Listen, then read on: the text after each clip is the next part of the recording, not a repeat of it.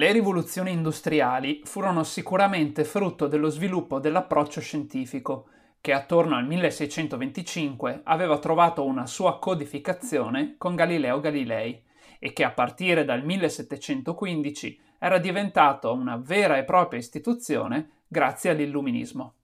Tuttavia, esse non sarebbero state possibili senza un'altra componente fondamentale, ovvero la spinta verso la libertà e l'individualismo che si originarono attraverso il nazionalismo e il romanticismo. Fu insomma grazie alla fede nella ragione e nella scienza da un lato e la fiducia nell'individuo e nelle capacità umane dall'altro che si generò quello spirito imprenditoriale che fu alla base di tutte le innovazioni tecniche, conoscitive e tecnologiche di questa fase e che rappresenta ancora oggi il cuore pulsante del culto della crescita.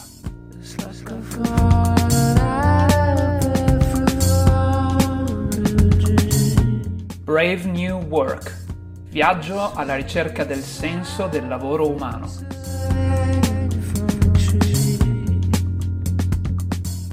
Come abbiamo visto nella puntata precedente, la fase della scoperta si chiama così soprattutto per un nuovo tipo di atteggiamento conoscitivo e culturale rispetto alle cose del mondo, a una nuova idea di progresso ehm, che si incarna nella concezione che l'essere umano può scoprire di più del mondo e può anche cambiarlo. Ecco, sulla base di questa concezione eh, ci furono diverse scoperte che nacquero durante la fase della scoperta, ma due furono fondamentali, quella della stampa e quella dell'America.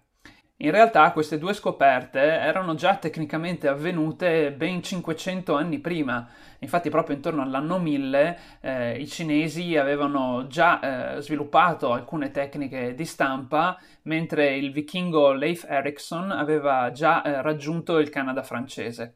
Tuttavia, entrambe queste scoperte rimasero nelle comunità che le avevano fatte al tempo, sia i cinesi che i vichinghi non diffusero queste concezioni, e questo probabilmente proprio perché mancava questa idea di progresso e quindi di esplorazione. Tuttavia, nemmeno nell'Europa meridionale questa mentalità della scoperta del progresso era ancora consolidata. Lo stesso Cristoforo Colombo morì convinto di aver trovato le Indie, non un nuovo continente. Fu in realtà poi Amerigo Vespucci, da cui poi venne tratto il nome America, a rendere eh, diffusa l'idea che ci fosse un intero nuovo continente da esplorare e scoprire.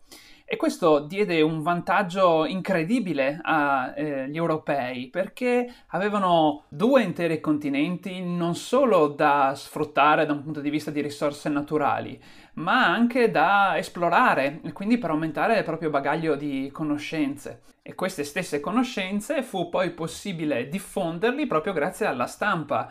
Altrimenti c'era il rischio che, per quanto importanti fossero le nuove scoperte, rimanessero, come succedeva molto facilmente in passato, all'interno di piccoli cerchi culturali.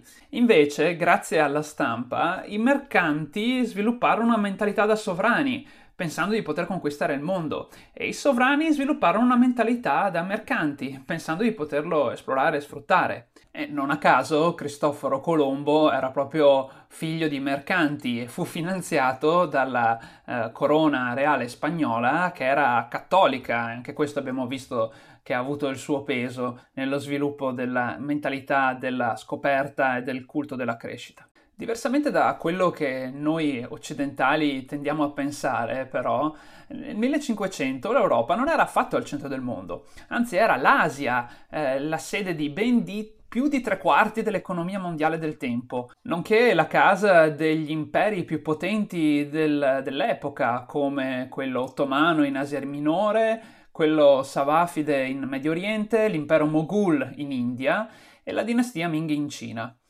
Questi imperi vennero a sapere abbastanza presto della grande scoperta di Colombo, ma se ne disinteressarono fondamentalmente perché appunto erano loro al centro del mondo e non pensavano fosse necessario andare a scoprire e sfruttare nuove terre.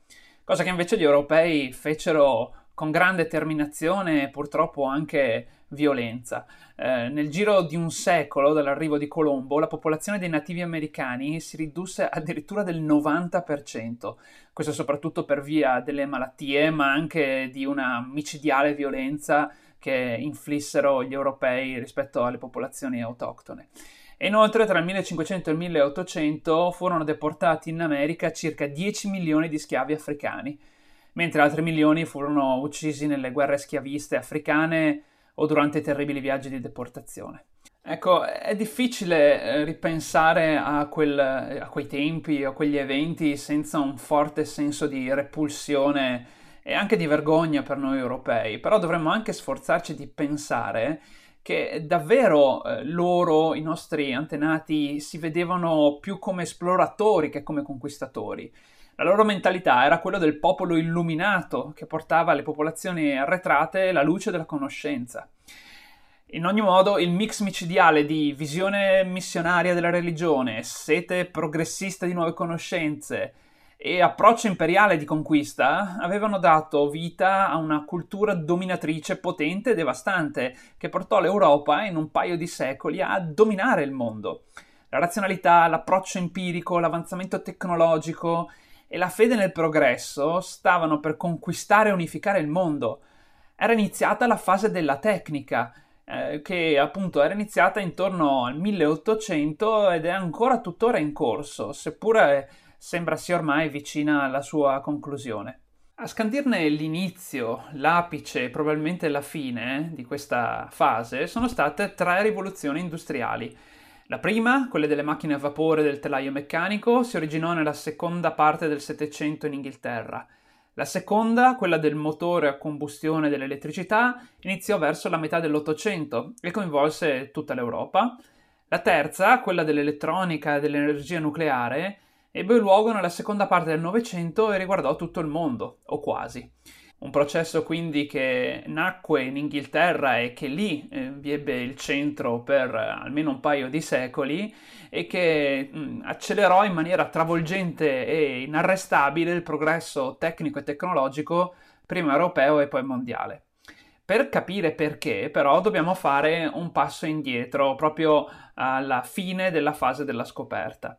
Il nuovo approccio conoscitivo e la spinta verso l'esplorazione, che si erano originati dal Rinascimento italiano in poi, avevano generato una quantità di informazioni senza precedenti. Pensate solo a come la sola scoperta dell'America portò una quantità enorme di informazioni, rapporti, carte in Europa. E governare questa massa enorme di informazioni, raccoglierle, organizzarle, archiviarle, gestirle, interpretarle, era un lavoro immenso, al di fuori della portata di qualsiasi istituzione allora esistente, tranne di una, Eh, le case reali, che quindi cominciarono a espandersi e da piccoli cerchie di eh, nobili e sovrani e qualche paggio cominciarono a inglobare esperti, amministratori e quindi cominciò a formarsi la forma Stato.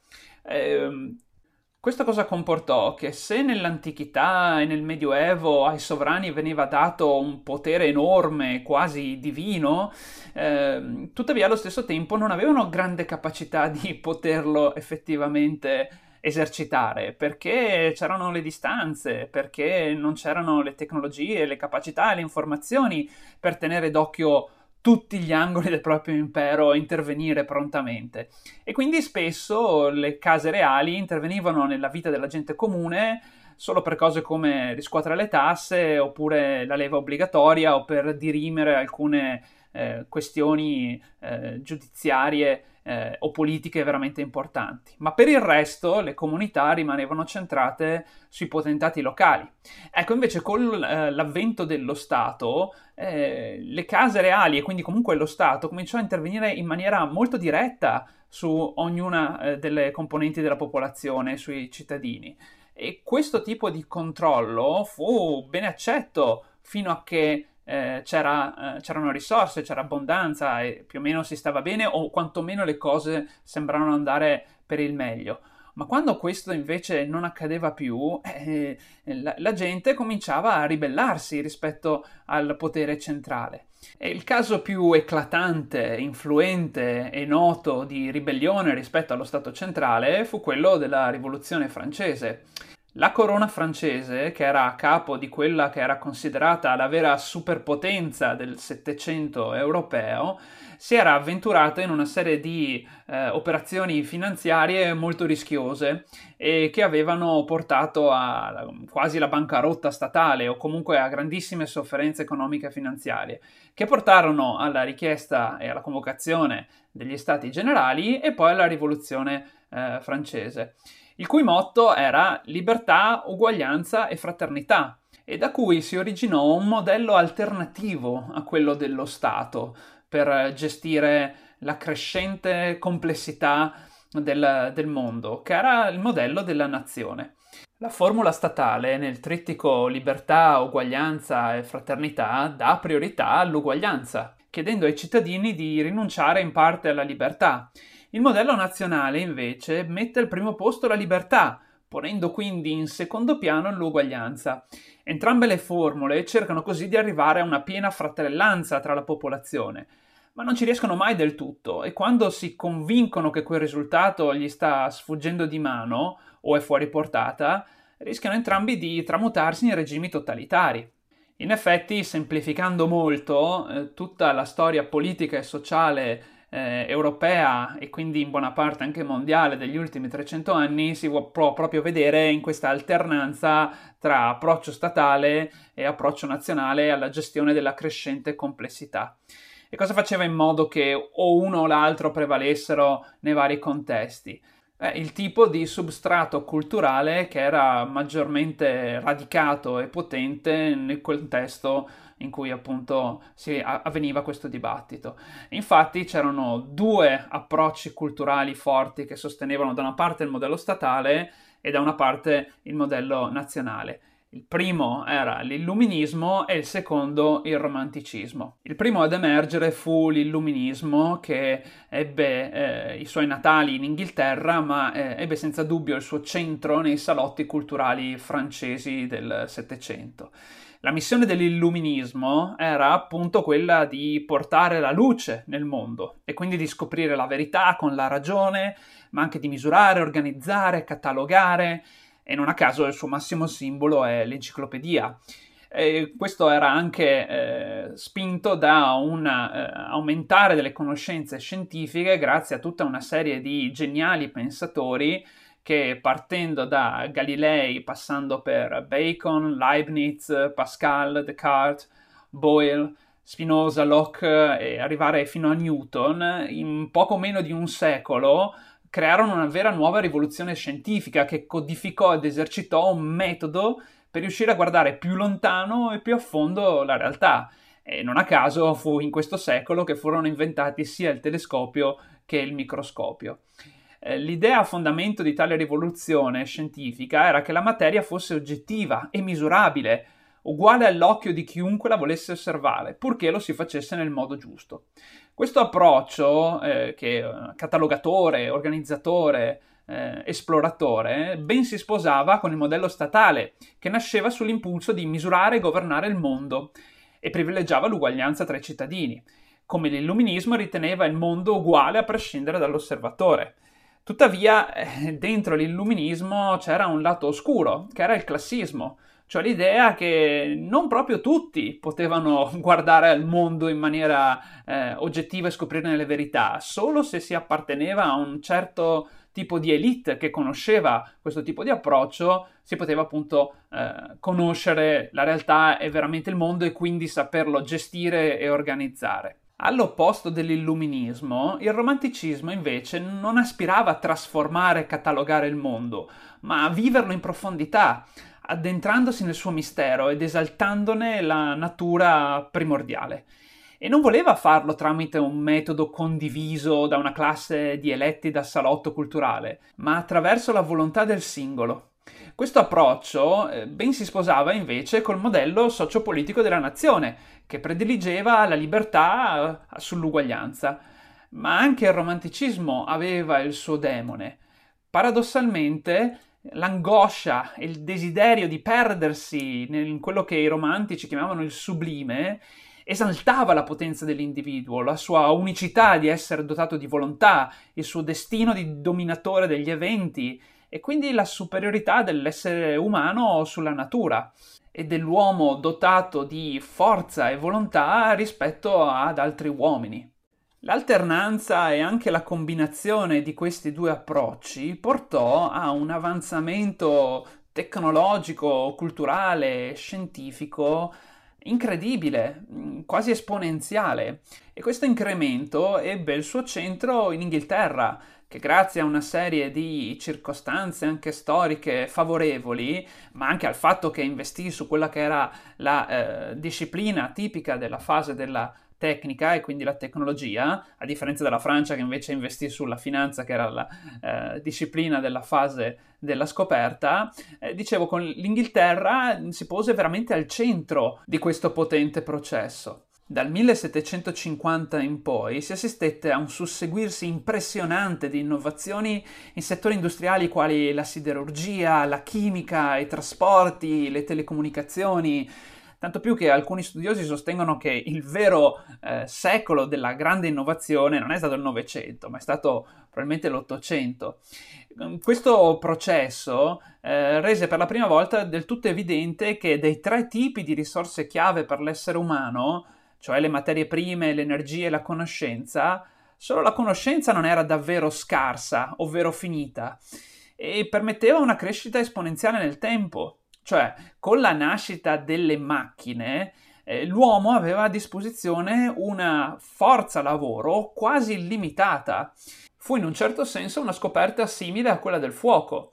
Se il fuoco dava all'essere umano un'energia quasi infinita, le macchine davano all'essere umano un lavoro o una forza lavoro quasi infinita. Ma un lavoro fisico di estrazione delle risorse e di produzione, mentre invece eh, il lavoro intellettuale di scoperta, di gestione dell'informazione e delle conoscenze rimaneva appannaggio umano e poteva essere svolto quasi all'infinito, anzi all'infinito. La maggiore importanza che venne da quel punto data alla conoscenza sulle altre risorse chiave permise lo sviluppo dell'idea che si potesse crescere indefinitivamente. Il culto della crescita era ora inarrestabile.